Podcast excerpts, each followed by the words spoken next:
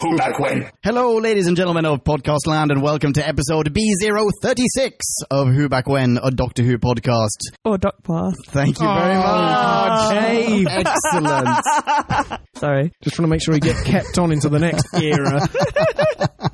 I am Ponken. With me in the studio today are, to my left, Marie. Hello. Hey, hello. and uh, to your diagonally to your, oh, whatever uh, right across from me drew hello hello hello and today we are as you probably already know having downloaded this episode we're going to do our tenant retrospective as we as we want to do when we have rounded off a doctor's episodes or serials we sit down and we discuss what were uh, what were the highs what were the lows what were our favorite moments our least favorite moments uh, did we like his outfit yada yada all those things so For that's an what we- hour or more. so that's what we're going to do today. Shall we start off with something super fundamental? Are you are you happy to have concluded the Tenant era, or would you rather have postponed this retrospective? Would you rather have had more of Tenant? I think I think I was happy with the tenant era's closure because well we talked about this on previous episodes. It just seemed like it was dragging on for too long with the like all the specials towards the end. So Yeah, that's true. yeah, Yeah, we were definitely primed for it. I found it difficult because with Eccleston, he started up, the new series began, Eccleston was the star, Brave New Future, and then, is he gone already? Yeah. And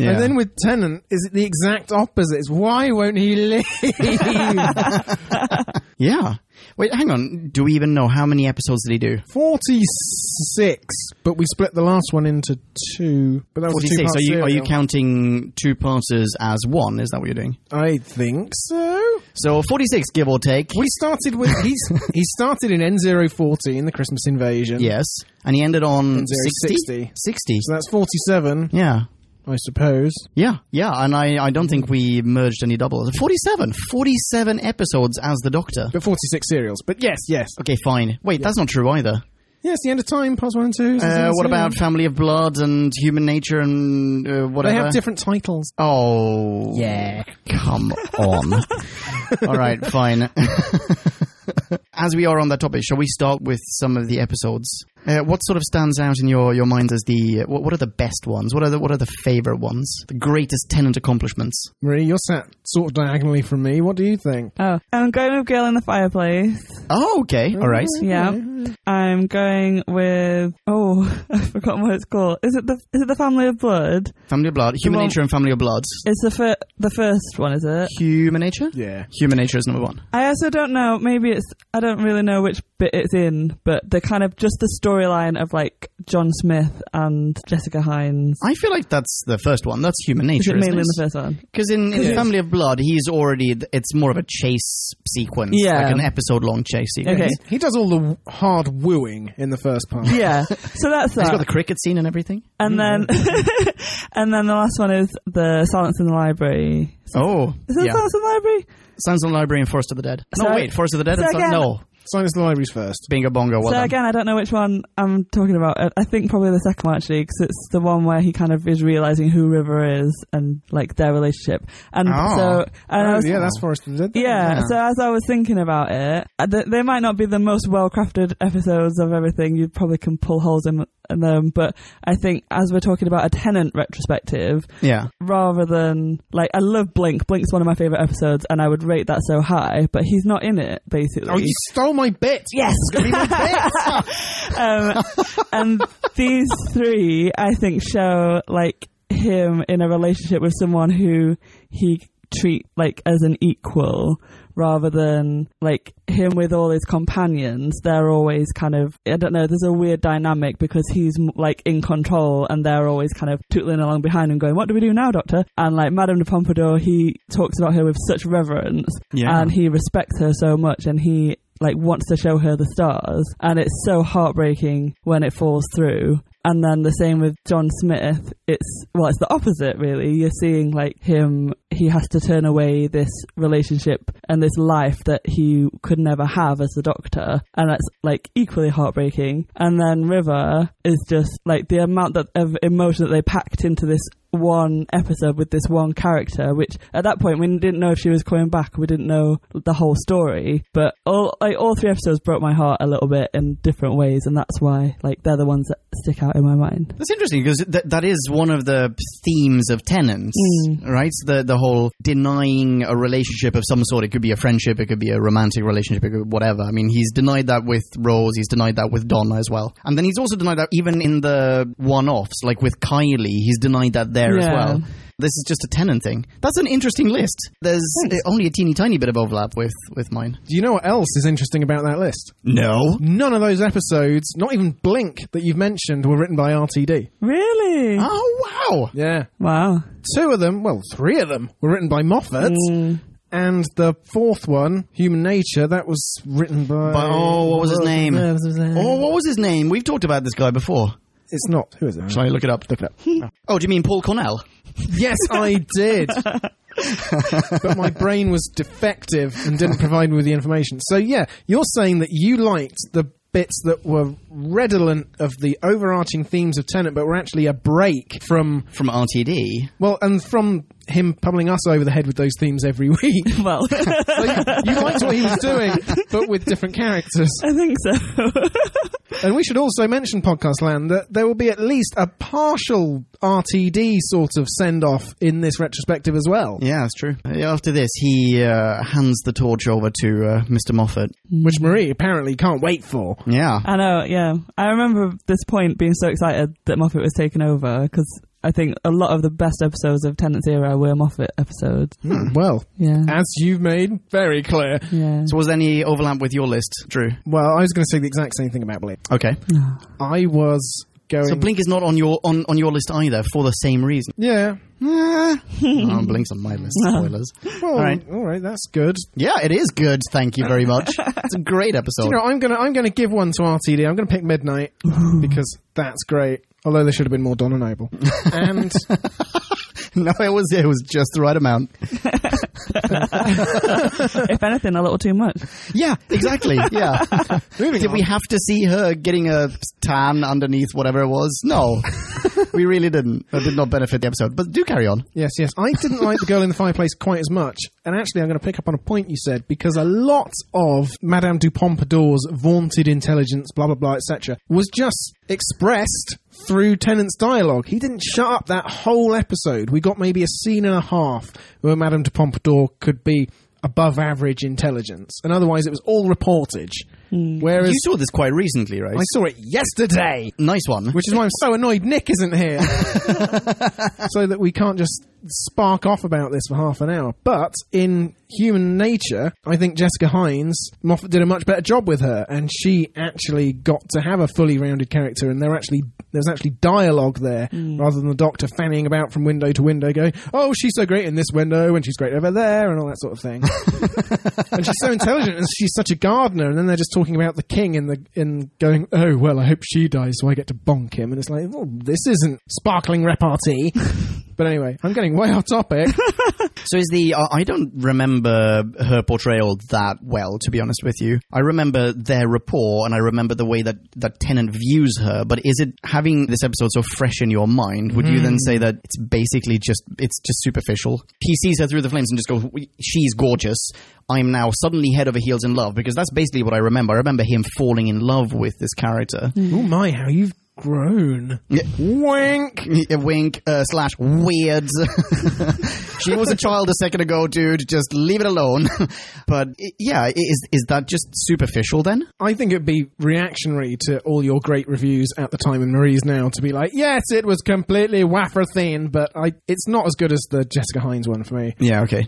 No, But- fair enough. It- not not for me, even from you know the vague recollection that I have. Yeah, I'm, I'm going to go with RTD again for my other one and just go Runaway Bride. Oh, I love Donna Noble. Oh, what gross. Do you know what? Do you know what? Do you know what? It was fun. Oh, And what did the doctor say in his year long trip? What is his intention? What is his purpose? Fun. It was fun. RTD and Tennant gave us fun. Never more so than in The Runaway Bride. the Gustibus. I, I'm okay with that. Here are here are my three episodes in no particular order. Blink, despite the the lack of Doctor, because I think it's fine. It's part of the the, the Tennant era, and it is an incredibly well crafted episode. We i- listen to our review of it. We had nothing but praise for that. Apart from JD, who put it in proper Doctor Who context and gave it a four. Oh yeah. Number two, Midnights, which is super tenant heavy. It's a bottle episode. It's like Reservoir Dogs in space with tenants and an invisible alien, and there's so much paranoia, and it's so good. And Tennant really shines in that one. He shows such range, much broader range than he does normally as the Doctor. Otherwise, we like 99% of the time we just get emo Tennant. in that one he's you know he's yeah he's a little bit emo he's a little bit afraid he's adventurous he's quirky he's fun uh, and he's angry and uh, no he's fantastic i really love that one Do you know what? I'm going to just jump in here because Go for it. fans will be screaming at their own ears, and we can't allow that state of affairs. no no that's not good for your health in because I've watched the first half of series two, so I can do a complete Tennant retrospective here. okay He's he's not moody in that at all. It's only after Rose leaves, and we'll we may come back to this. But Oh, that's it was- interesting. It was a real contrast, and I get why your lasting impression, having done the lo- the specials, and Rose comes and she goes, and he's constantly grim about it, and that's the last two thirds of his run. But the first third of his run, he was a completely different guy, and he was full of wonder and enjoyment and excitement. because he is with rose Yeah. and Okay. It's it's been really fun to watch those actually. okay well i'm going to rate him based on the majority of his performances and say two-thirds if two-thirds equals emo then yeah he's you know predominantly an emo doctor Okay. but yeah yeah okay But do you think they they did like they wrote him into a corner, like they made his relationship with Rose so big that then nothing could touch it, and they basically had to like they exploded everything the way they did so they could have a fresh start with Matt Smith and they could make him happy again because no one was ever as soon as you made him happy with another companion then they, that was going to be replacing Rose or I don't know Yeah, I, I think I think that's part of it, and I think also with RTD, and you can probably see it in Moffat as well. They come into the job all all bright eyed and bushy tailed and full of enthusiasm, and then they have to make everything bigger than the series before, and bigger and darker and more profound and weightier. And after a while, you just end up with weary, unhappy doctors. Hmm, But but bigger and better doesn't have to uh, be darker and moodier or broodier. It- it- yeah, they probably did paint themselves eh, into a corner, but they it wasn't a corner out of which they couldn't paint their way Yeah, again. You know, there are plenty of TV shows I'm sure where for the longest time there was a romance and then that was switched around to a different Mm. romance with you know 50% of the participants still being the same, and it works. Actually, off the top of my head, I can only think of sitcoms, but like, I mean, this is done a lot. Yeah. You know, think of Friends, think of How I Met Your Mother, think of like a- anything like that, where you you uh, have a character that you get to know over. I know it's a terrible comparison, but like, I mean, you you have a character that you over a long period of time you get to know and relate to, and then all of a sudden that character is abandoned by the show. But then because that dynamic is part of what, as in, let's say a romantic dynamic is part of what the show's success rides on. The showrunners or the producers, the powers that be, they just go right. Well, let's shove another romantic interest in there. Buffy, take Buffy right? Where it, it works super duper well. There's a tiny transition period where the audience obviously rejects the new partner, but then it's fine. And in this case, they, they could have done the same thing if the BBC thought, oh shit, we had to build up the romance with Rose to the point where it was insurmountable, and then we get rid of Rose. Now we can never have romance again, but we constantly have to refer back to Rose. I think that's a mistake. Mm. I think it's super easy to either just have tabla rasa, or you don't need romance at all, or tabla rasa and you have a different romance. Well, I think that's where they fell short because I think I don't know if the romance was that well received. I don't. I Wasn't it though? I don't know. I remember kind of. Do you think all the tenant fangirls in particular really, really loved that storyline? I think yeah. I don't know. Maybe yes with Rose, but then I remember like when Martha came along and everyone was like, "Oh my god, he can't fall in love with his companion again," and they had like her fall in love with him. And then when Donna came along, it was like, okay, finally, some a relationship where it's not going to be like a romance. We're done with the romance thing. Let's Finally, move on. something different, someone funny who the But- doctor can learn to love life again with. But um, Ah. they don't let it drop. They this is the thing that bugs me so much about Donna is they make reference to it constantly about how not attracted to each other we are and how we're never going to be a couple Yeah. and uh, we're not married, uh, whatever. And it bothers me so much that they can't just let it lie. Like they should have just moved on and just not had a romance, but they just constantly keep coming back. And every like female companion that you know in the specials, there's always a little bit of flirtation, a little bit of chemistry, and there's a little bit of like, ooh, what if? Yeah. um, and then it never goes anywhere, and they just can't leave it alone. They can't write a doctor without a romantic companion. yeah. And, and it's completely unnecessary. yeah, exactly. Yeah. That really bothers me. Well, sorry, just to round off this thing, uh, while I'm still holding my phone in my hand, the third item on my list was Silence in the Library. Ah. Uh, so there's a little bit of overlap there. And yeah, there you have another allusion to a romance that works super duper well. Hmm. A romance that is not only off screen, it is off plot. You Yeah. know? Why not do that? Yeah, Isn't that even better than finding someone like a, a, you know a tangible character to replace Rose with? Why Hmm. not just go? There is an even more epic romance. You're just not gonna see it. Yeah. It's somewhere. It, either it hasn't happened yet, or it has already happened. Either way, it's not happening right now. And you won't have to see every significant minute of it necessarily. Exactly. Yeah. And agonize over it. Ugh. And it, and it not being in order helps as well, both to Mm. Yeah. freshen up the formula, Yeah. and so you, you just don't know which turns and twists to expect. Where you know they're just endless flirtation. That that much I have got from the first half of series two. The flirting and the jealousy and everything is just a, oh, the jealousy. oh, it's a bit smothering. Yeah. Yeah. And it's nobody else going to say, like, he is how old at this point? He is 800 and something years old. She's 19. Yeah. Twilight. Like, come on. Yeah. Twilight. Is it not a little bit creepy?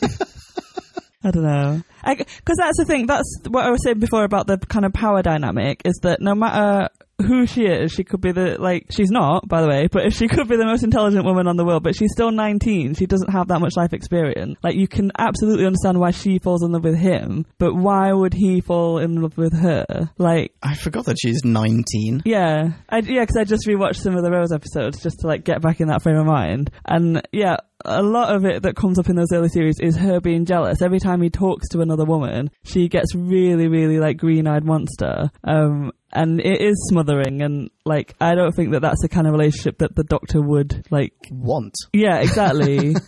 so I, s- I completely see from her why she would fall in love with him because why wouldn't you? But I don't think I quite buy it the other way around. But even at this point, he is m- gonna go and you know marry someone else. Yeah. So yeah, it's fine. Let him play around with a chav for a little bit. Yeah. That's fine. Also, you never had to deal with anything like this in classics, have you? Not yet, anyway. Will it come along? Uh, Because in School Reunion, they made it seem pretty clear that Sarah Jane was as close as he got, sort of thing. Or- yeah, or- and there's no romance there, as far as I'm aware. okay, it was latent, perhaps. Uh, well, I, well, I don't know. They certainly I'm not- treated I don't- it I like don't that remember in there School being- Reunion. Yeah, I don't remember there being anything even remotely romantic between those two. It, it I remember it being more like a big brother type scenario rather than a you know boyfriend or lover or whatever. So even there, RTD smothered Sarah Jane with just like, ah, your character basically was in love with him all along, but you never admitted it to yourself, and that's really the only relationship we can have with the Doctor. Yeah, or with anyone. Like, eh, are, are there are there many? How many platonic relationships can you remember from the the RTD era? Oh, Doctor Donna, definitely. Yeah, okay. Aside from that, Aside from that, not, not Probably will. well. yeah, but he had his bullet shot off in the wall. Blizzard of bullets. Also doesn't. Yeah. oh, oh. also doesn't really count because he is a widower and therefore sort of exempt from the like he's not on the market. But of everyone who is not spoken for, are there any platonic relationships in the entire era? I don't think there are. Is this not RTD's just like sex mad? Maybe Like, sex, but s- sex slash love. Yeah. Mm. Mad, like or you know unrequited love. They are certainly few and far between. Hmm. Mm. Yeah. Right. Yeah. Mickey and Jack, they're not really friends, are they? I, get, I don't know. Yeah, actually, yeah. Do they even overlap that much? Not They, really. They do meet. Episode or I don't two. know. But Mickey, okay, so it, all right, check this out then. So Mickey is obviously interested in Rose, and Mm-hmm. then he's interested in Martha. They marry. Captain Jack is interested in pretty much everyone Everyone. and everything. So even if they don't cross individually, they are they already have all the bases covered. So so many people sit on Jack's face throughout the course of history. He just gets flattened into one gigantic head. Oh my god, I love That's how it happened. Yeah, we finally got some clarity. I love the face of Bo. I really wanted that to come up. I think I don't know. It's because it's just a little like casual like r- comment, doesn't he? Is it like Jack makes it in a they're in a bar or something, and he just says like that was my nickname at school. Oh yeah. No, He- no, it's not he- casual. It's incredibly forced. Yeah, it's, it's Oh. super duper in your face uh, in Cardiff, right? Right before, like, he- they're charging up the TARDIS or whatever, and he's just about to run off and goes, Yeah, well, i I was the poster boy for the. Is it the island of Bo? Or Oh. the Bow The Peninsula. Bo Palencia, exactly. He's like, oh yeah, they called me the face of Bo. Right, off I go. and everything comes Walk on full screen. circle, and it's wonderful. it is wonderful. It's uh, super duper forced. It's just ham fisted in there, but but it is beautiful. Mm. Yeah. Is it? It is, yes, of course it is. That's of what they should have course it is. Explain your of course. Because uh, you know it's okay. Because that's why. Couldn't the- Because couldn't the face of Bo have been almost anyone or anything else and made just as much slash little sense? at some point we would have wanted to have an answer, and at this point it it served to answer two questions. Yeah. And Question raise one: a Who bigger did? question. Wait, what? How many He's people did supposed you to sit on live his face? forever, and he died. Why? Well, he didn't. Well, because he gave all all of his regenerative energy to save the cat people. Which in the episode, and listen to the episode on Who Back When. Gridlock, right? Yes. Yeah. It that made absolutely zero sense. Of course, it made zero sense. That entire episode makes zero sense, charming though it may be. The, the, So why, of course, is it beautiful? It's beautiful because A, it answers the question of who the shit is the face of Bo. B, it answers the question of what the hell is going to happen with Captain Jack now that he's clearly not going to get his own spin-off in brackets obviously Torchwood happened. I don't know, it's it's beautiful because. Maybe beautiful is the wrong word. It's great because. You know what it is? It's like a Mobius strip covered in shit. I mean, it all links up and it all folds back in on itself and goes around forever. Okay. But every step of the way is a trudge through turds. Hmm. For me, so you really you really hate that Jack is I Bo. really, really do. Okay. I don't mind it at all. Those two questions for me, both of them could have been answered better in different ways. I'm by sure they better could have been writing. answered. I'm sure they could have been answered better, but they weren't. They weren't going to be. Where are we ever going to see the face of Bo again? If not, would you rather just not know and never find out and assume that that was a plot line that was abandoned, or would you rather just have here? It's Captain Jack. There are things, there are loose ends we don't know and never find out, like where the doctor's daughter went and is that the doctor's mother and other things. But don't they infuriate you though? Well, they're talking points. I'm in no way infuriated by was that the Doctor's mother. I'm also not infuriated by what happened to the Doctor's daughter because oh, for God's sake. I'm infuriated when they when they bring in characters and then give them like I know it's skipping forward again, but like me, Yeah. Oh Uh-huh. know. yeah. Yeah yeah. Hey, here, have a TARDIS. and then just like um, poof, and then you never see them like hear from them again. yeah. I hate no. it when you have immortal shit. characters I like- who are given rubbish endings. I Yeah. really hate Yeah. that. Yeah. I don't know if I've made that clear. Uh-huh. No, that is utter garbage. But I like that Jack at least gets an ending, gets tied up because if it if it wasn't that, what they're not gonna they're not gonna tie it up. They're just gonna let him be, and you never hear from him again. Like well, why not leave it open? Why not have him just come back and once Moffat has thought of something that works like clockwork in all these different ways and actually makes a shit of sense, then he can come back and record that episode. because this was not yet Moffat's time. Auntie D still had some jam left in, in the jar, and I still got some jam left in me. he, he well, on me. Uh, this Yes. is jam to be consumed externally, and he wanted Hmm. to tie up those loose ends before handing it over to someone else. Selfish. Well, Uh, maybe so. I think I, I think it worked. I think it I, worked. I really liked it. And I also don't think that Jack fits like fits in so well with Moffat where he took the Doctor. Like, no, no, you're right. yeah. You are right in in that sense, but I just mean taking the story by itself, taking showrunners out of the equation is very unsatisfying. Yeah. Well, okay. in in End of Time Part Two, when uh, Tennant is doing his god awful farewell tour, and he comes across Captain Jack, instead of going like, "Oh, here's a you know here's the cheat code to get a BJ from Alonso," wouldn't it have been better if he had just walked in on Captain Jack? Measuring his head in front of the mirror because he feels like maybe it's growing. yes, absolutely. Oh god. Uh, speaking of End of Time Part 2, shall we maybe list uh, the worst possible episodes to have uh, popped up during the Tenant era? Well, that's definitely not one of them.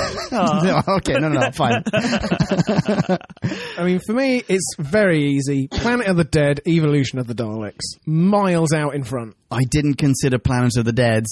Uh, uh, okay, interesting, interesting. Remind me which one Planet of the Dead is. Planet of the Dead is... Lady uh, Christina sues a fuckface Uh. Oh yeah.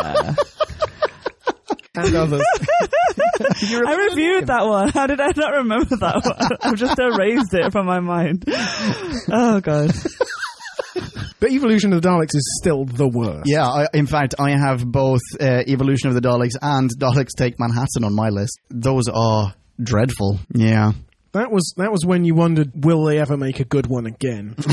Have they completely forgotten how to do this? What was the name of the, the Dalek, the the hybrids? Dalek, Zek. Dalek Sake, yes. Ugh. Yeah, dreadful. Um, I re- again, I don't remember the episode well enough to know how great it, or terrible it was, but I really, really, really hate the adipose Oh. and the. With the, the scene, the scene, where- the scene where Donna's in a window and the doctor's in the door and they're like mouthing at each other. across the- That's a great Oh my god, it makes me cringe so What was that much. episode I called hate again? that one. Partners in crime. Partners in crime. yes, of course. Well I done. gave that a oh. 4.0. The reintroduction of Donna. I'm going to look up what, what we gave that one. You gave that a 3.0. I remember it. oh, good memory. I won't look it up then. well done. I would have given it a 1.0. Maybe, how now? Yeah, but all your scores are massively high or redonkulously low. Sure. There are, yeah. I have no middle. Hmm. So all my scores gravitate towards the middle. Sorry? The first score I ever gave was exactly in the middle. Oh, really? Maybe it's just I'm indecisive and you just. Were you strong just trying to conviction. establish a baseline and then That's right. That's work right. from there? Yes. I do have strong opinions about most things. Actually, on my list, I had also written "End of Time," but yeah, but it doesn't it doesn't merit being. I mean, it's it, it's not. I'll give an honourable mention to "End of Time" because it's about, just so um, shit. Pompeii. No, I didn't. No, no. I mean, I'd I'd rather rewatch Fires of Pompeii than End of Time. What about the unicorn and the wasp? I'd rather wa- rewatch Unicorn and the Wasp than End of Time Part One or Two. The thing is about End of Time is that you could make the best 45 minute episode or alternatively the worst out of all the footage they shot. Holy shit, I feel a challenge coming up. Recutting End of Time. Oh, that's so tempting. That's all on you, man. Oh god. Okay, well Let me know how it goes. Shall we jump to the next category and see what we can spawn from there? This is something that I haven't I haven't done this. You may already have done this. It's ranking the companions. I have done this. You have done this. Okay, do you want to give us your your list? yes. Oh, let's let's, let's hear it. Number one is. Can anyone guess? I know you're going to say Donna, aren't you? I'm going to say Daisy from Space. Wait, is she a companion? Well, she's in two episodes. Three, if you, you know. What her great Follow the granddaughter? bloodline. Uh, d- I don't. I don't know if I consider her a companion. Okay, I don't she- think she can be a companion because she doesn't really know I reckon we do two Who- separate lists in that case. who the doctor is. Like, she's not a companion. No, she's not a Okay, companion. no. She doesn't get to travel in the TARDIS. She's a love interest. Okay, well, she's number one of the ephemerals then. Okay, yeah. Okay. The ephemeral. All right, number one is Donna Noble. No. Oh, Number, Surprise, surprise. number two is Rose Rose before Bad Wolf Bay. Yes. Number three is Martha, and number four is Rose after Bad Wolf Bay. Yes. Oh wow! Well done. That's brilliant. Uh, what about Mickey, Ricky, and Captain Jack? Hmm. What do they fit in? Mm, mm, I see. Sexist. Um, Well, do you know what? I, I, I really en- enjoyed Mickey Ricky in the last two of his I saw The Girl in the Fireplace and School Reunion, and not so much the Cybermen ones, but yeah, he's okay, right? yeah, okay. He The can. he can- Cyberman is is where he's actually Mickey, Ricky. yes, Yeah, yes. Um, right. Yeah, exactly. And when he's talking about being the tin dog. Oh. So, okay, I'm going to. Because he wants to slot in with Martha so obviously, I'm going to put them on, a, on an equal plane.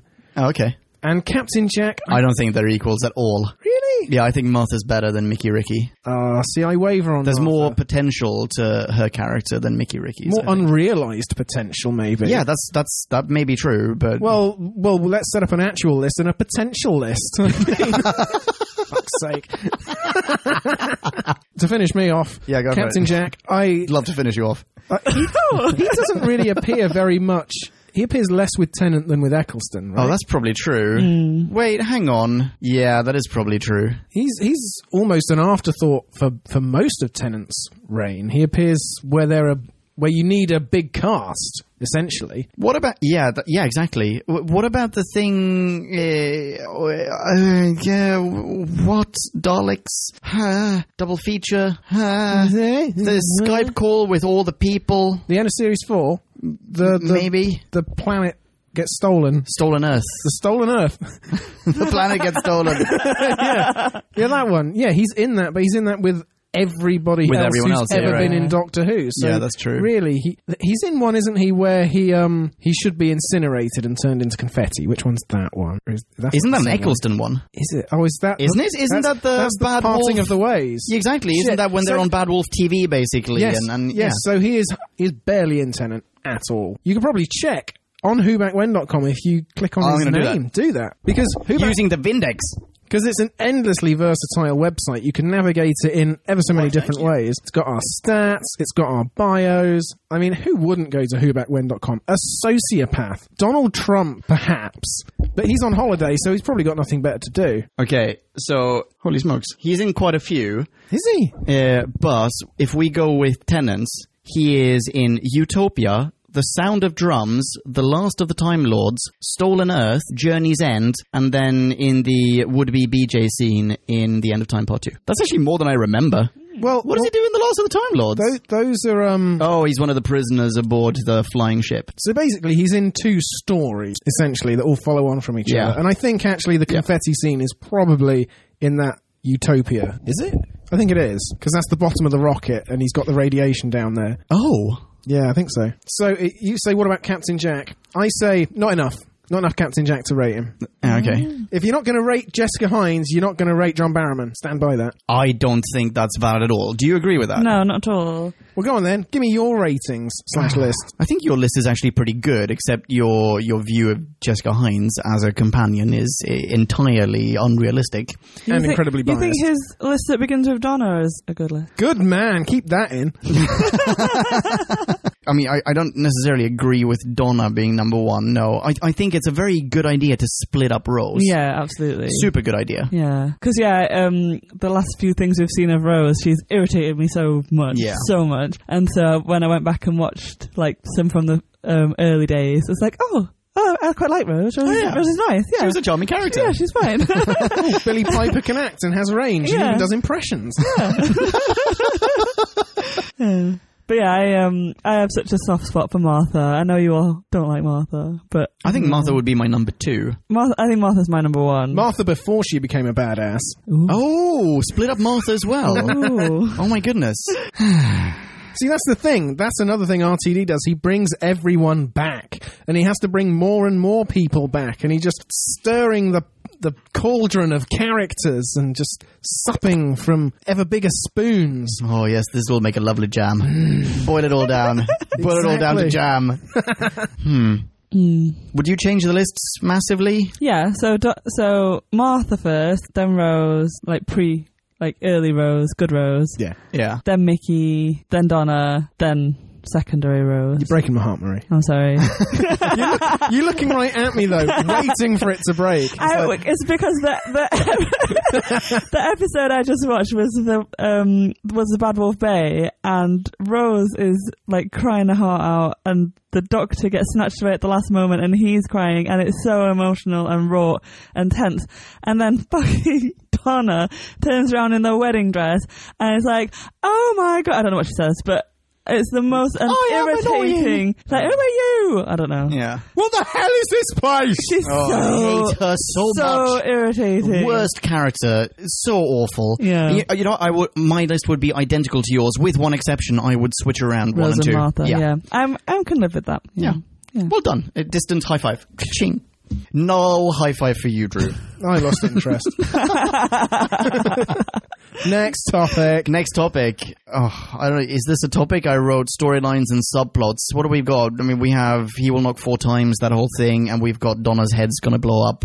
Uh, The parallel universe. parallel universe. Yeah, you're right. Wiki, The The, void. dad, the void. The, vo- but does that count as a subplot? Isn't that just a serial Well, it just plot? follows on from the parallel universe and it expands the uh, Oh, I suppose it does. Yeah, you're right. thing, and the Cybermen get to come back. And, yeah. Yeah, actually, And we that's a have good point. Mm. Daleks versus Cybermen. Like before Superman versus Batman, yeah, they were trailblazers.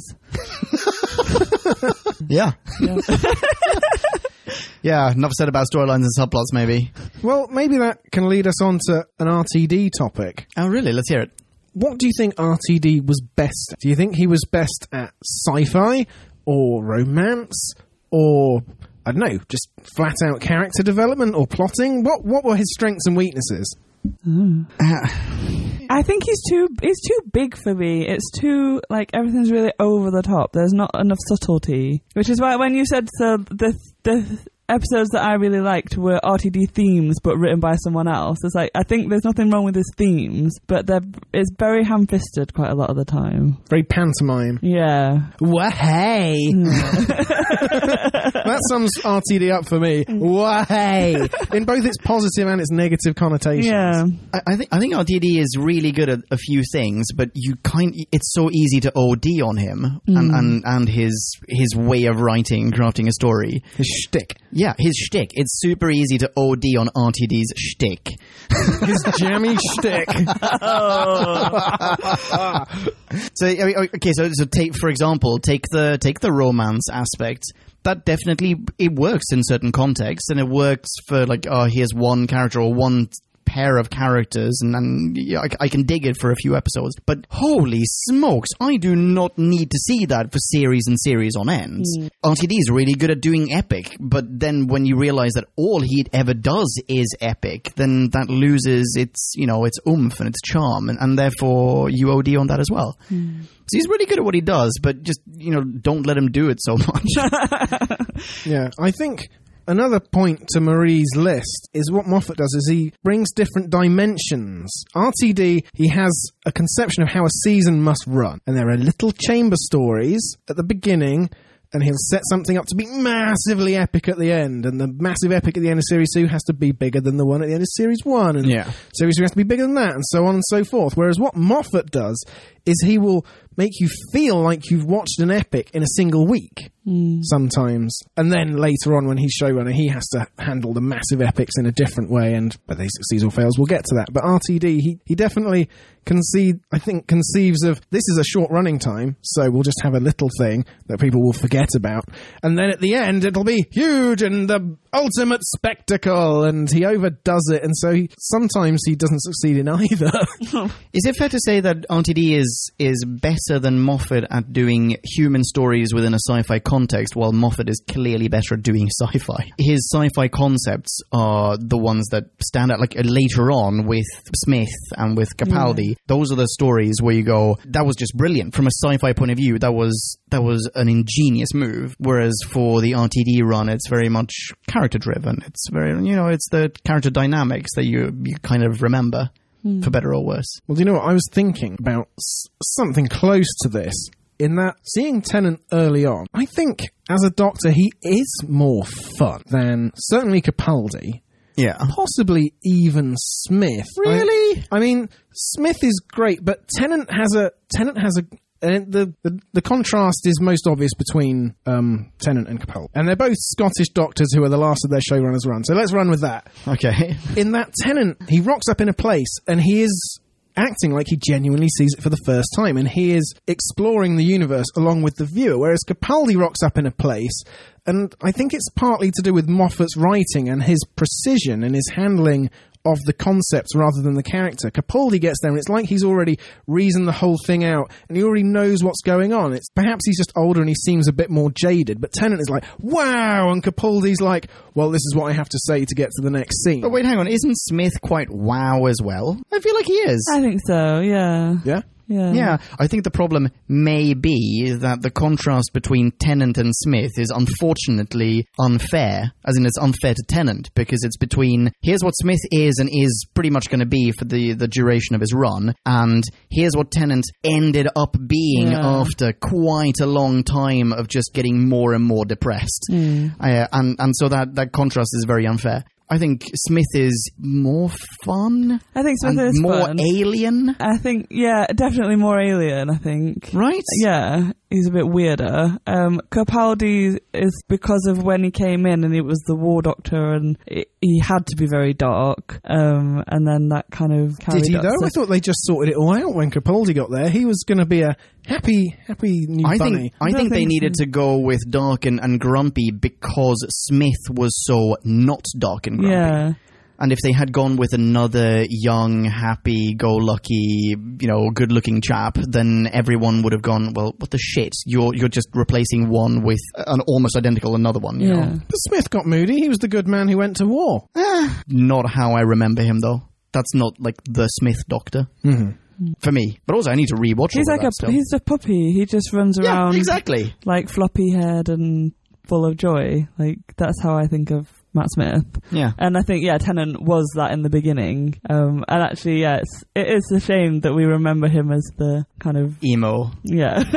Oh, I, I feel bad for saying that now, but I I mean that's certainly. uh, I, but it was for most of his run. That's what he was. Yeah. But yeah, it's let, let's let's Get over remember yourself, the early Doctor. yeah. should we talk aliens? Sounds sensible. Okay then. So this is where this is where Blink comes in because I think they are by far the best. Ditto, best like, aliens, weaving angels absolutely. Yeah. uh, of that entire run, and also not an RTD uh, invention. Yeah. But but holy smokes, Holy smokes. and cheesecakes. See, for me, the alien that looks the best is also the most annoying and the worst. Leon, can you guess of which alien I'm thinking? I- Is it the young master? No, wait. The absor- absorbal off. No, no, he doesn't look the best. Who Which is the looks most the best? annoying. The alien who looks the best. Really impressive looking alien, incredibly irritating. I'll give you a coup. I was I was, I was going to say, is it the the Rachnos? it's the Rachnos. Yeah, i- okay, yeah. I'll give the Rachnos bonus points for being an impressive prop slash costume. but as an alien and as a car- no, fuck the Rachnos. Uh, who else really stands out as a, as as good as well crafted? Is that it? Maybe that's it. Maybe that's it. No, the, the, we're trying to think through the 45 or so blooming options. Uh, Who who made their first appearance during Tennant's run? You couldn't say Daleks because I mean they're, they're not a Tennant alien, you know. Well, Yeah, okay, he my met the follow up Daleks, question but- was going to be who comes off best, the Daleks or the Cybermen in this one? Oh, okay. Because it seems to me that RTD definitely favours the Daleks, but you also have Daleks in Manhattan. Yeah, yeah, that didn't go well. Yeah, still the Daleks for me, I think. Yeah. Yeah. I do like um oh, what's his name? Trigger. He's good. He's good. Wait, is what? Who? good. What? Uh, Cybus. Cybus.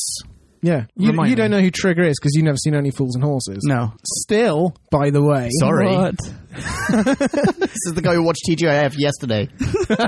uh, w- wait, remind me who's Cybus? He's the guy from Bizarro London who resurrect, who invents Bizarro London Cyberman Oh, in Zeppelin Town. yeah, yeah, yeah. Yeah. Okay, so, w- but what is a Cybus then? Is that just the cyber controller or what? Well, I think Marie's just saying he was a good villain.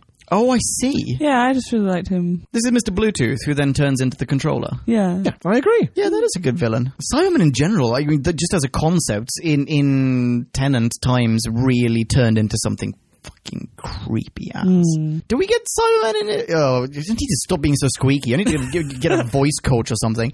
Uh, uh, do, do we get Cybermen with Eccleston? That's a stupid question, I'm sure. I don't think we do. No. So it's not so stupid a question then. So maybe Cybermen actually count in New Who anyway. Woohoo, yeah. Uh, for tenants. Yeah, I guess they make the list a little bit then. How do you feel about the scarecrows? Family of Blood's scarecrow uh, stooges, henchmen. They're pretty good. They're pretty creepy, right? yeah. Yeah, there are way Oh, no, too I many. can't think of anything. Like, No. yeah, the Ood, um, first appearance, the Satan Pit, because they're Okay. they're the bad guys in the first episode. Yeah, with the red eyes. Yeah, Yeah.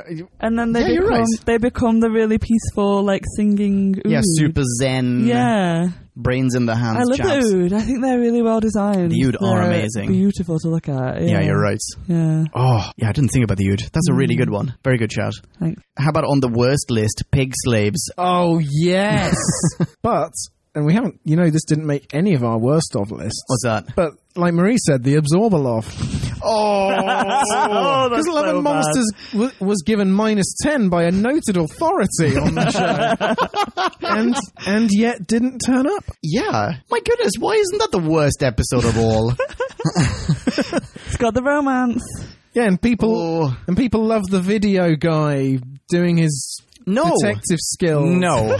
Nick gave No, it no, a no. four. We should we should add in that this is probably Nick's favourite tenant episode. what? Do you know, I do have such. I have a soft spot for Love and Monsters. Actually, Fucking clom. it's got Moaning Myrtle in it. Yeah, it does. Who then turns into a slab that gives head. oh, Talk about Um, headstone. we must have made that joke. Oh. We must have made that if joke. we didn't, let's just. I, I'm going to re edit that episode. Um, the Vashtanarada. oh, excellent. They're one. very creepy. Very nice. Yeah. Yeah, but but not when they're wearing the spacesuits. No, not because that interesting. is super naff. But when you throw a chicken wing into the shadows and it just gets eaten. Oh, Oh, anything that eats chicken wings, scary as shit. Okay, how about who is better in New Who, Davros or the Master? Because they've only appeared in Tenant so far. Ooh, Oh, we should talk about the master. Yeah, I'm All right, then. Davros. Okay. Do that right now then. Is it Derek Jacobi? I was just going to say I'm so disappointed that we didn't get more Jacoby, Hmm. but we will uh, in audio form. There are lots of big Finnish audiobook adventures with uh, Jacoby as the master. oh wow. Yeah, I, Oh my I God, will I happily listen bet that's to good. those. Yeah. Very happily. now, once an actor gets to a certain age, the, the filming, well, the producers can't afford the it, life insurance policies they have to take out. The actors of a certain age, they, they can't do external scenes or much filming at all. So Derek Jacobi will essentially be confined to a chair, just churning out Big Finish audios for the last, hopefully, 40 years of his life. and we'll have thousands of them. That's that's both uh, i- in- inspiring and incredibly sad. uh, yeah. I would insure you, Derek Jacobi. Come round here. We'll, we'll make a film with you. Holy Ye- crap. Leon wants to film a Star Trek sequel. Let's do that. yes! Because he's definitely listening. Sir Derek. Uh, we salute you, Sir Derek.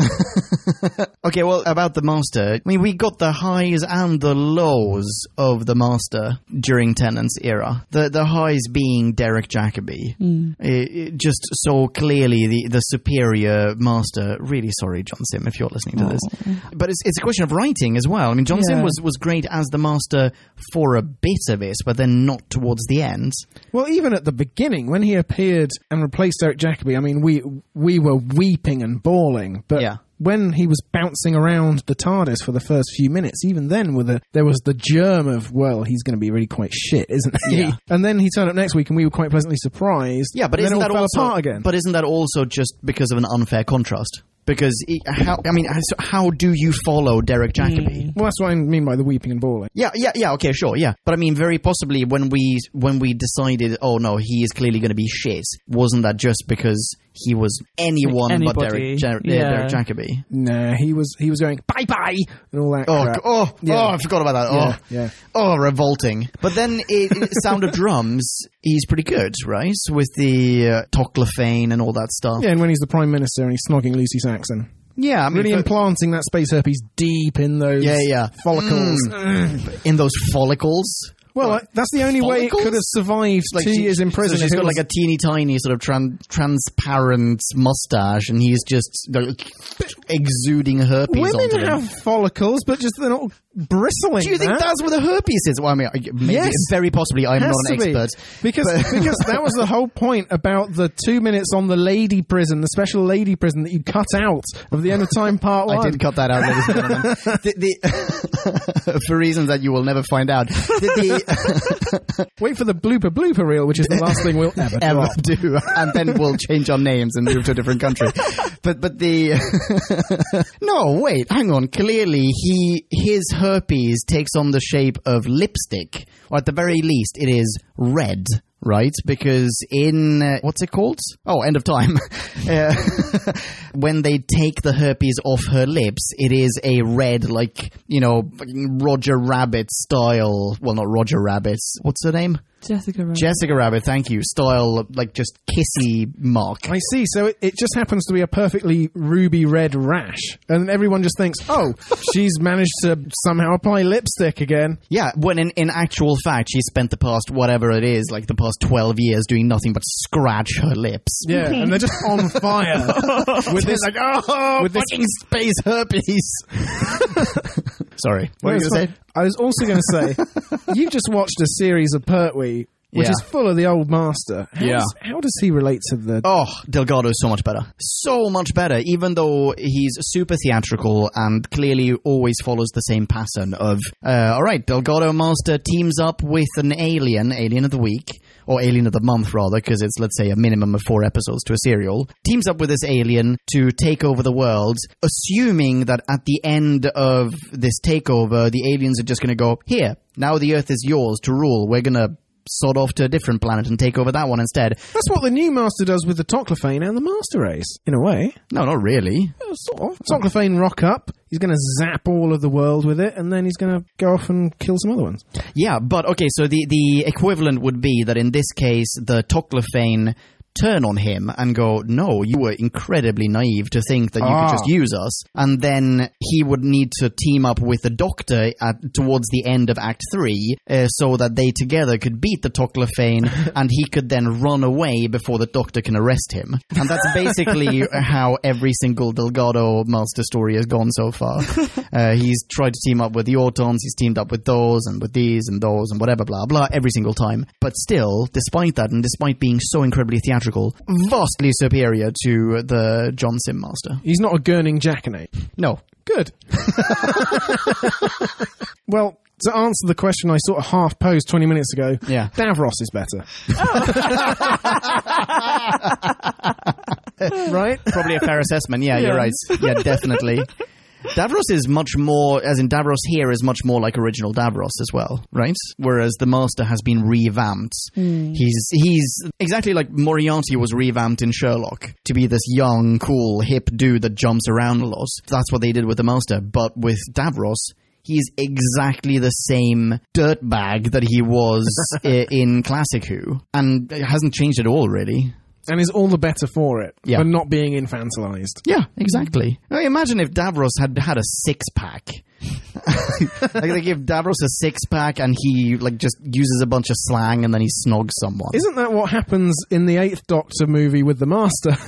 yeah, yeah, yeah, yeah. They, it's Eric Roberts plays the master and he wears a leather duster the entire time. No, it's uh, shitting awful. yeah. Anyway, should we move on to the next category? yeah, and give this one to Marie. I'm going to shut up for a bit, and Marie, you can take this one. Oh god. what's Okay. this one? How do you feel about the Doctor's costume? Um. I didn't know there was going to be a fashion question. I did not intend to invoke gender stereotypes or any such thing. I'm happy there's a woman doctor coming. Oh god. Um.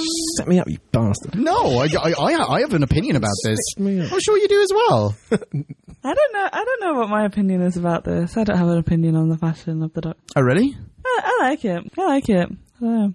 Really? I mean, Yeah.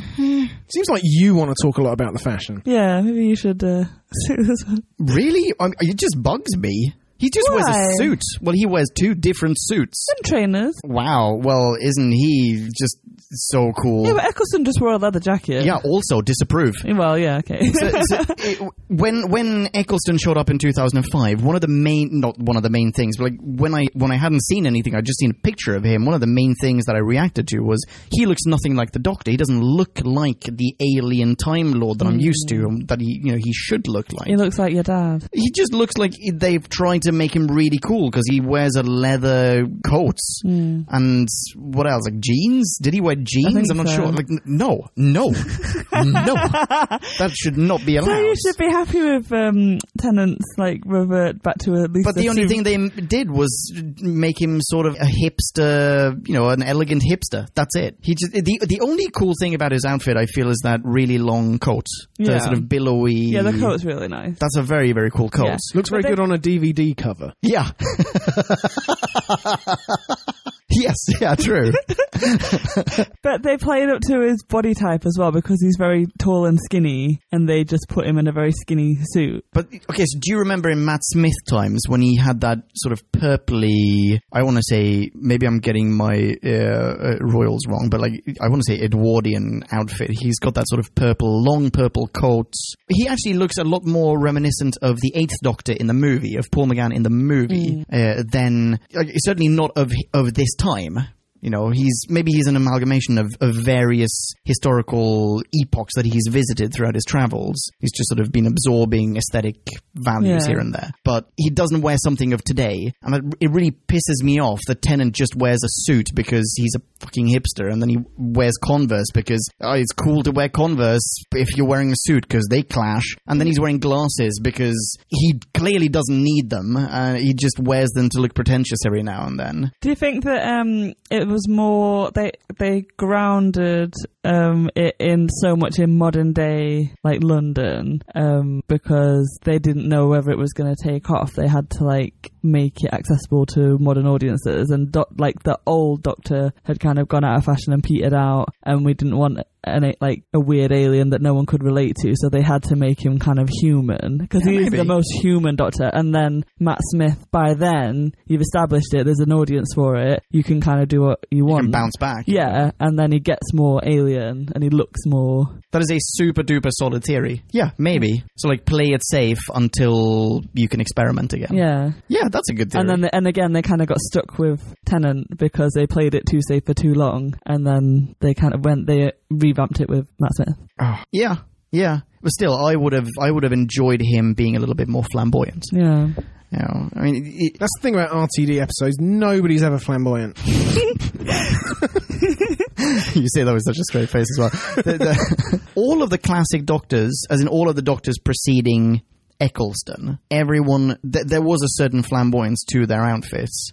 Either in terms of just sort of discarded elegance, thinking of Hartnell and Troughton, who, were, who both wore incredibly elegant outfits, but very badly. Like Troughton in particular, whose shirt was all crumpled and the, the collar was bent the wrong way, and but he was wearing really elegant clothes.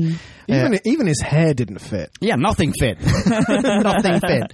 And then uh, Pertwee, who looks like he's he's just the embodiment of seventies sex appeal. He's like James Bond had sex with a cloud, and it was made out of velvet. And then all of a sudden, it's just splooging all over the screens in Technicolor. It's the best. And then, you know, Tom Baker is crazy with his long scarf and his huge hat and his huge coat, and everything's just wobbly. And I mean, obviously, the other Baker, whom we have met, even, his outfit was just revolting. Oh, sorry, in between we have Davison, who looks like an, an overgrown schoolboy. almost like an alien trying to pass as human. Yeah, ex- exactly, yeah.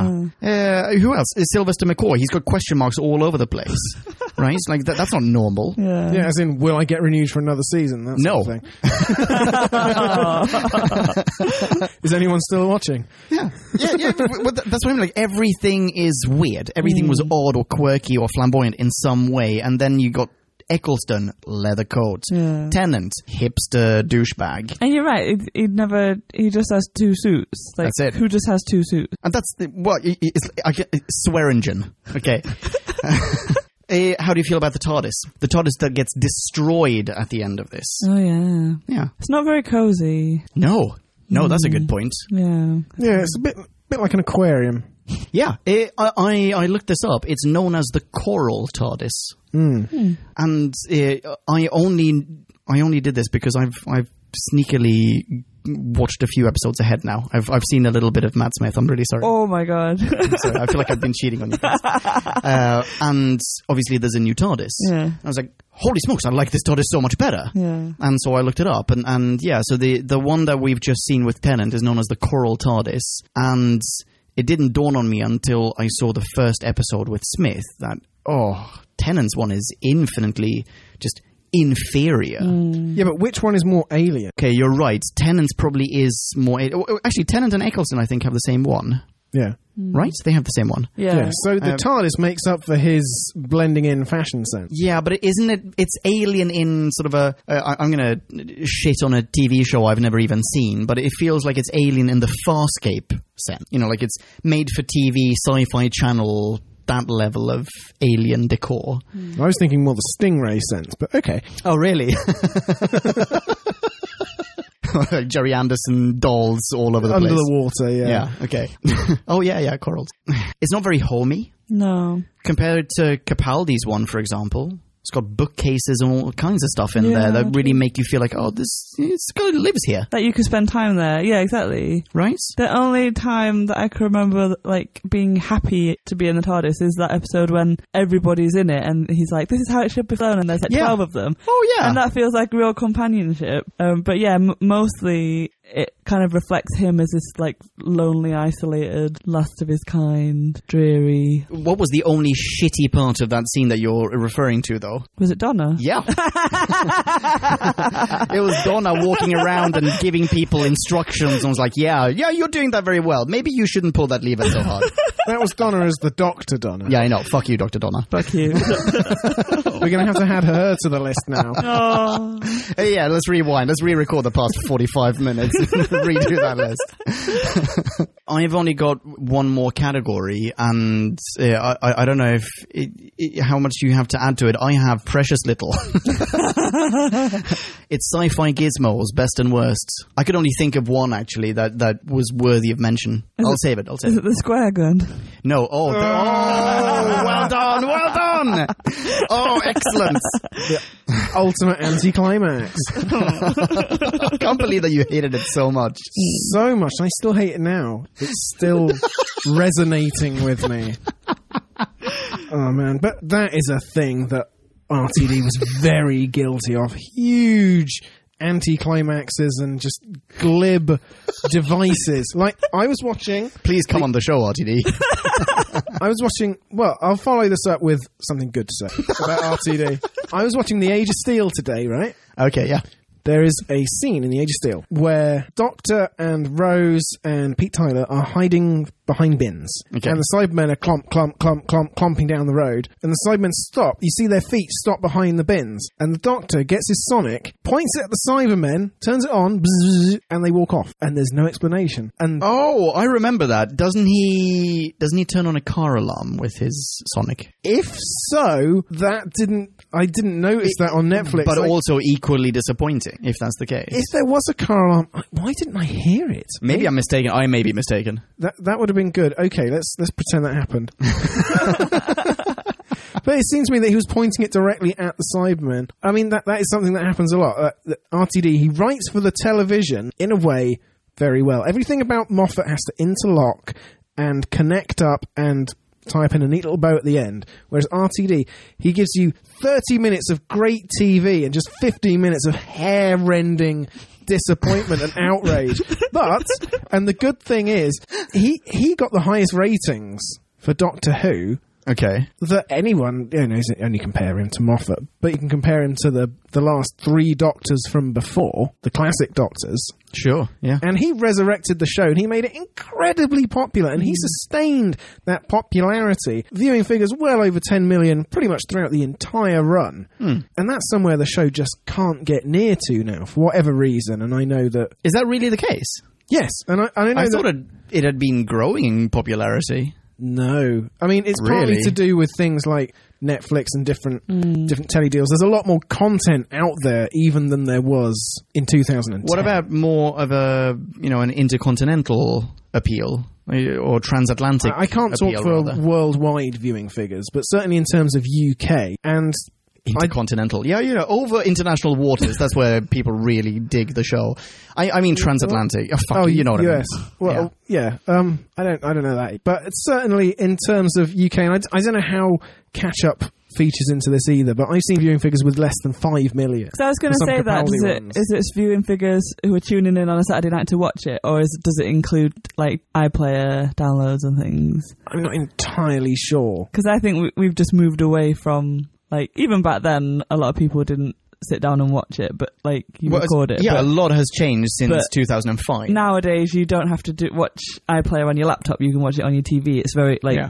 you can stream Or on the through, internet or whatever. I mean, people anything. watch it It's in- so easy. Yeah. At their leisure, yeah. Yeah. Yeah, And it's certainly the case that the show isn't in any danger so far of not being recommissioned. So if the viewing figures are lower, then they must have rationale for that and not be worried by it. But you know, RTD he he did exactly what he had to do. Yeah. Mm. Even if we can pick holes in his plots and take issue with some of his unwritten you know endings and bad choices, he made this into a blockbuster behemoth money spinner for the BBC. And you know Moffat has just been able to trade off that. And that must have given Moffat so much freedom to do whatever he wanted. He could go super hard sci-fi, make it more an adult show, um, go super dark with it because he had that huge fan base built up for him. Yeah, no, yeah, we absolutely need to give RTD the credit that he deserves. He, uh, if it weren't for him, the show never would have been. Well, maybe let's not not say never, but it certainly wouldn't have been resurrected when it was. Mm. Thanks to him, we're sitting here and, and adoring a TV show that you know. Thumbs up, RTD. Yeah. Sorry for shitting on. I you feel, today. yeah, I feel really bad now. Well, why don't you say something nice about RTD? um, Just one thing. Really like his hair. No, no, the- the, uh, I it- love his sexy accent. No, RTD in many ways is is a hero because because of what he did because because he resurrected Doctor Who and, and because he he fought uh, like what seems seems to have been a, a fairly strong force against doing so at the BBC at the time. I mean, it, it was taken off the air for a reason, and it it had stayed off the air for years and years and years, and the film had bombed, and you know that was already a failed attempt at a reboot. And no, he, he did a fantastic job. And he does he does make just really fun television. Like he sweeps you up. It is epic. Like I know we've said sometimes he goes too far, but I don't know. Just like escapism and and sci-fi on mainstream like TV. It's, I don't know. yeah, I'd say what Yeah. a big phenomenon is with RTD, and it'd be so interesting to see if it happens with Moffat or not. We come in to our reviews with really high scores, and then we total up everything that's wrong with the episode, but you that we individually didn't notice as it Yeah. flew by in a rush of And then at excitement. the end of the review, it's just like, hmm, well, I've had to subtract 1.7 off the score I came into this room with. you know. Exactly. Yeah. So when when you subject it to mm, the resolute scrutiny of. Uh, yeah, of every minutia that Yeah. goes into the show. No, it doesn't stand up, but it is great television on the whole. yeah, and and uh, on the whole, and also even the the ones that Thumbs we up RTD. Uh, e- even the uh, we've said this in, in prior episodes. It, well, first of all, if anyone is tuning in and like for the first time, and this is the episode that you've chosen to start listening to who I went with, then you know, welcome. Thanks for tuning in. You've made maybe not the best choice. Pick one of our regular reviews, but but I mean, in case you're not aware of this, even the ones that we give really low scores, and even the ones that we fairly harshly dump on, we still love them. Yeah. Uh, that's why we're doing this show, and and and it, for all of the terrible stuff that we've said about RTD's run and his creative outputs tonight, we love him and we love what he did. Yeah. So it, it, I mean, I've already had my tea, but if I hadn't, and let's pretend that it was wine, I would have, uh, you know, I'd raise a glass. Fucking, you don't know what I'm doing, Aw. RTD. I'm raising my glass Ah. Let's to you raise right our now. glasses to our Yeah, TV. yeah, yeah. Chin, chin, chin, Anthony. chin. Mm, that's tasty wine. Yum. So uh, yeah, exactly. Yeah. and you know the other thing RT did at the same time as he did all of these achievements and accomplishments, he brought, you know, sexual and gender diversity from the niche in Queer as Folk into prime time BBC television. Yeah. Utterly normalized Yep. it. Yeah, which is a huge feat. Yeah. Absolutely. Uh, yeah. Uh, did he also? Wait, hang on. Yeah, he did. Wait, am I being an idiot? Did he also create Torchwood? Yeah. Yeah, okay. So he did also create Torchwood in parallel with this, which is another. We really need to do a Torchwood bonus at some point, but which is another hugely successful show set in the same universe. So not only did he create or recreate this show, but he created a whole universe. Like it's the expanded universe of Doctor Who. And yeah. Isn't it got to do with like the Sarah Jane adventure? I was just like that as thinking that. well? I don't yeah. know, maybe. I Very would assume possibly. So, yeah. That's that's pretty amazing. He's like Mr. Marvel, but for, you know, good entertainment. Mm. Oh shit! Is Will for companion? Yeah. Number one. Did Wolf travel? Ah, he did, didn't he? I mean, he Yeah. goes into Got space. Thought it'd be cleaner. Oh yeah, Wolf, Oh, Wolf coming number one. Yeah, well. so for bringing back Bernard Cribbins, it's more praise for RTD. Oh, I see. Oh, Because- yeah. He wrote Wolf. Whatever else he did, he wrote Wolf. Yeah. yeah. Yeah. Mm. All right. I think that's that's a pretty nice thing to end on, actually. Mm. Oh shit! I had a gizmo on my list. Did you want to hear what the gizmo is? Oh, go on then. Uh, pocket watch, fob watch. Oh, the pop arch was so That's the good. only only gizmo I could like I could even think of that was Yeah. worthy of mention. That's so nice. Yeah. it is a really nice one, right? Yeah. It's hard to think of any other gizmos because the Sonic is applied to almost everything. Yeah, everything and also except it- wood. And it's classic. Uh, it's a classic gizmo. Right. I don't know about the fob watch actually. I wonder if that is as well. Somehow doubt it. Um, the other We'll giz- gizmo that I like, I think I don't know if it's a gizmo or not, but um, the the next Doctor, Mm-hmm. and he gets and he's got his TARDIS, and it's the hot air balloon. Oh, I think that's so nice because because it yeah, like I know it doesn't end up being anything, but like I don't know, I just I thought that was such a sweet kind of I don't know. Uh, yeah. Like what did it marrying stand a- for? as like- well? what is I that? can't remember, but I love that episode. I think he's a really nice like I would. he's he's wonderful, right? I would have been happy with him to be the next Doctor. Yeah, I think- same here. Yeah. By the way, excellent outfit for a doctor. Yes. Oh God, absolutely. There you go. yeah. Bingo bongo Yeah. Imagine if the TARDIS was a hot air balloon, though. How nice would that be? for one episode. Yeah, it's great. Oh, okay, fine. Yeah, I think that would wear thin a little bit, like the Sonic Ray Bans that Capaldi had for a Yeah. long while. It's like, no, that's great for one episode as a gimmick, but oh wait, you're still wearing them. yeah. Anyway, we've had some uh, emails come in from uh, Podcast Land. Shall we read those out, maybe? Let's include Podcast Land. Bingo bongo.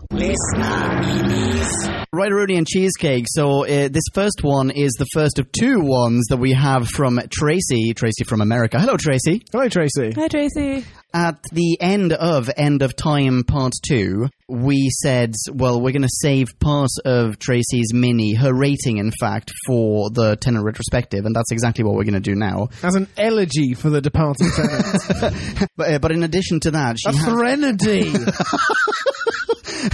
but in addition to that, she has in fact also sent in a special tenant retrospective bonus review, if you will. Pretty much an episode in itself. And, and we're going to include little bits and bobs of it, but for both of these, please go to whobackwhen.com and read them in their full splendor. So, uh, starting off with the rating uh, in question, Tracy goes, I know, as a Time Lord, you are unaccustomed to thinking of yourself as a mortal, but death is a natural part of all things. Do not be afraid of it. It doesn't matter how many birthdays you had, it doesn't matter that you didn't do more. You were here, you changed lives, and even saved some. Each time you appeared, people were drawn to you immediately because of who you are. Your awesomeness radiates from you like a beacon, and people just want to be a part of that. So many people, in fact, that you had to turn a few away. But don't be sad about that either. No one can be friends with everyone, and the experiences they had in meeting you will still mean something long after you've moved on. I know you think your actions doomed those you love, but the truth is, there were more complete people because of you. You showed them your life, showed them your world.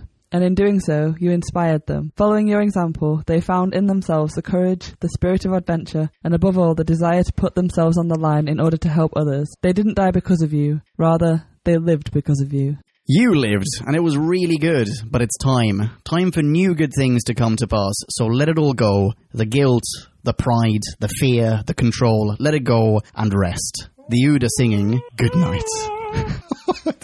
Wow, things were really dramatic, and then all of a sudden, I heard an, heard an oud singing. Uh, that, that, uh, that was, I, am going to say this, that was quite beautiful, That was Tracy. beautiful. Incredibly well written. well That choked, done. choked me up a little. Aw. It was nice. Yeah, it was. Jumping from that to the Tenet retrospective uh, bonus review that she sent in, she's listed, she's done a few, I mean, go to whobackwhen.com and read these lists in their entirety, but she's listed, you know, the, the best good stories, the worst bad stories, the best foes, the worst foes, and so on. Just cherry picking here. Her best good story is The Girl in the Fireplace. Mm, good choice, Tracy. Yeah? Yeah. I mean, yeah. yeah. I'll give it an adipose. I was just going to say, there's an adipose in this room. And her worst bad story is the New Master Trilogy, Extra Dark. I suppose that's the End of Time one, or is that the Maybe? or is that the Toclophane one? Maybe, I'm not sure. Either way, fair. In the best foes category, here's one that I hadn't thought about at all the clockwork bots, the clockwork droids from The Girl in the Fireplace. They are gorgeous. Mm, gorgeous Oh. and terrifying. And yeah, they are creepy as balls. Yeah, the, the clockwork, the machinery in them is marvelous. Yeah. but are they that scary? Really? They just have a bread knife on a on a stick. Yeah, but then they take bits and bobs of you and turn you into parts of a ship. Oh, yeah, I suppose. That's kind of creepy. That's that's creepy body horror the way that Cybermen are creepy. Yeah. Yeah. So Tracy's worst foe is Water of Mars. Yeah, fair mm. enough. You know, I really like the water water of Mars. Well, I like the water zombies anyway. I mean, it makes no sense. Fuck it, I'm with you, Tracy.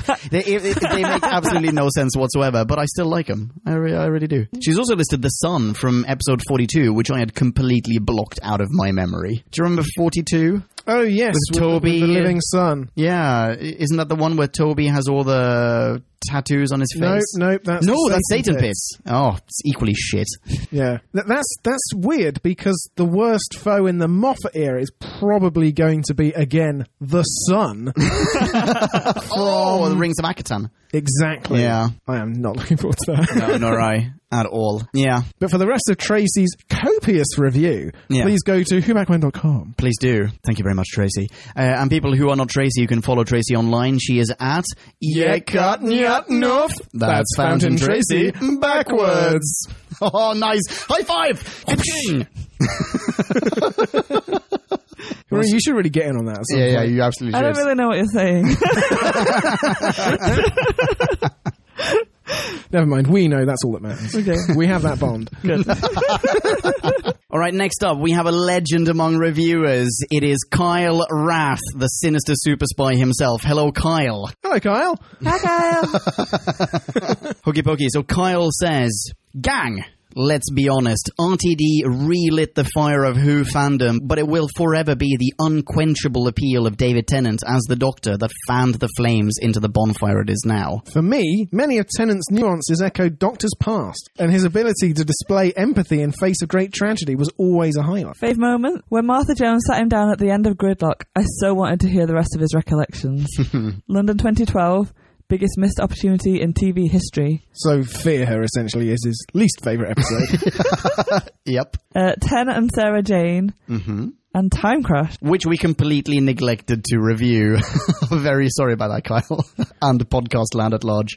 but then we're not reviewing all the Doctor Who DVD extras and confidentials, are we? I mean, No, that's true.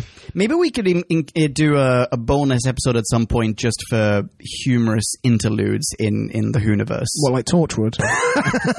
Anyway, he goes on. I feel like Tennant's doctor was the brainiest of the doctors thus far, and also likely the youngest in spirit, more so than uh, than even eight during his early run. He will always remain pivotal in Who lore, as he possibly suffered the greatest number of personal tragedies: the losses of Rose and Donna, watching River sacrifice herself and not knowing why, being the last Time Lord. no, he's not.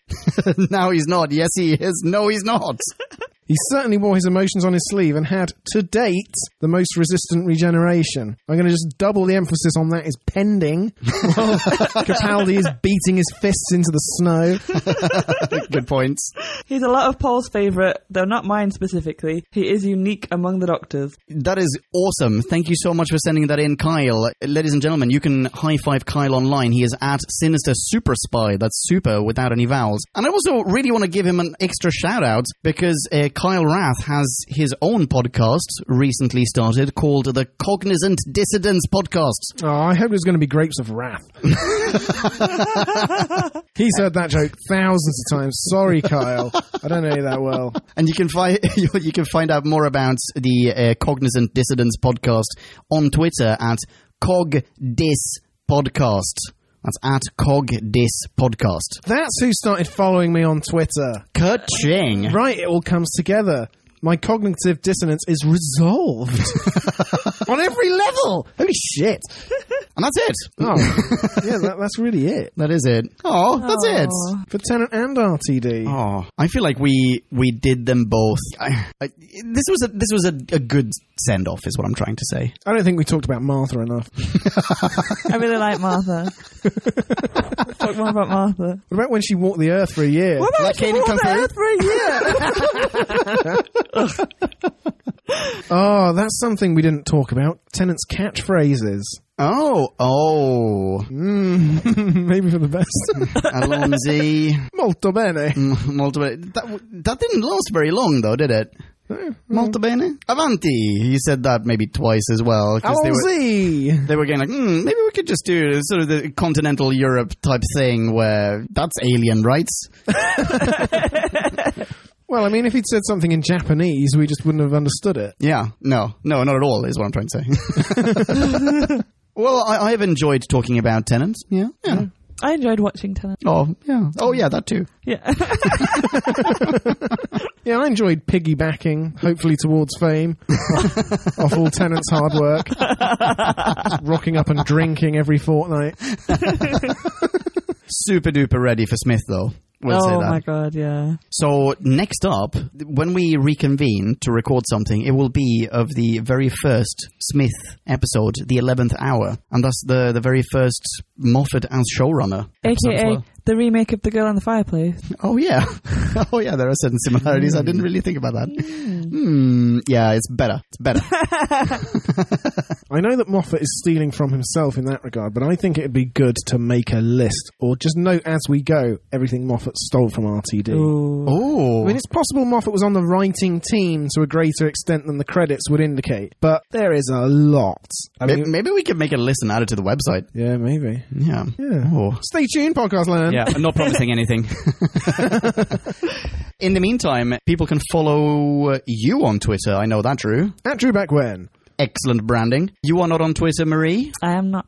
No, you are not. Uh, but please feel free to reach out to Marie by sending an email to whobackwhen at gmail.com and we shall pass it on. You can follow me and high five me online. I will high five you right back. I'm at Ponkin. You know how to spell that. Until the next time, be rad and excellent to each other. Oh, wait, hang on. We're, we're going to have a Classic Who review as well. We said 11th hour for New Who. For Classic Who, it's going to be ah, The Curse of Peladon. Yeah. That's a name. Yeah, it's going to be good. Uh, Pat Troughton's son is in that one as King Peladon. Oh, Yeah. the guy who was in Midnight. Oh, yeah. Yes. Nice. I think he's in that one anyway. Uh, okie dokie. That's it. Until the next time, uh, rock on, be rad and excellent to each other. Ciao, ciao. Bye. Doodles.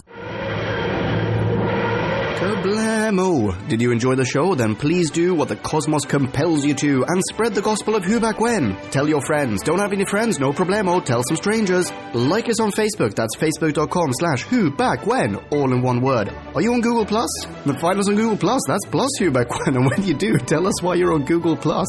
Who Back When just got its very own Twitter account, no lie, so give us a follow. You guessed it, that's at Who Back When, all in one word. Check us out on SoundCloud, vote us up on Reddit, listen to us on Stitcher, and head on over to our website, whobackwhen.com, where you can leave a comment, submit a review of your own, and peruse our visual index of aliens, monsters, and more, which increases in kablamos with every episode. And lastly, give us a rating and review on iTunes. Not only would it make us super chuffed, and it really, really would, but as thanks, we will transmigrate your iTunes nom de plume into the credit list of trailers for fake Doctor Who audiobooks produced by Who Back When.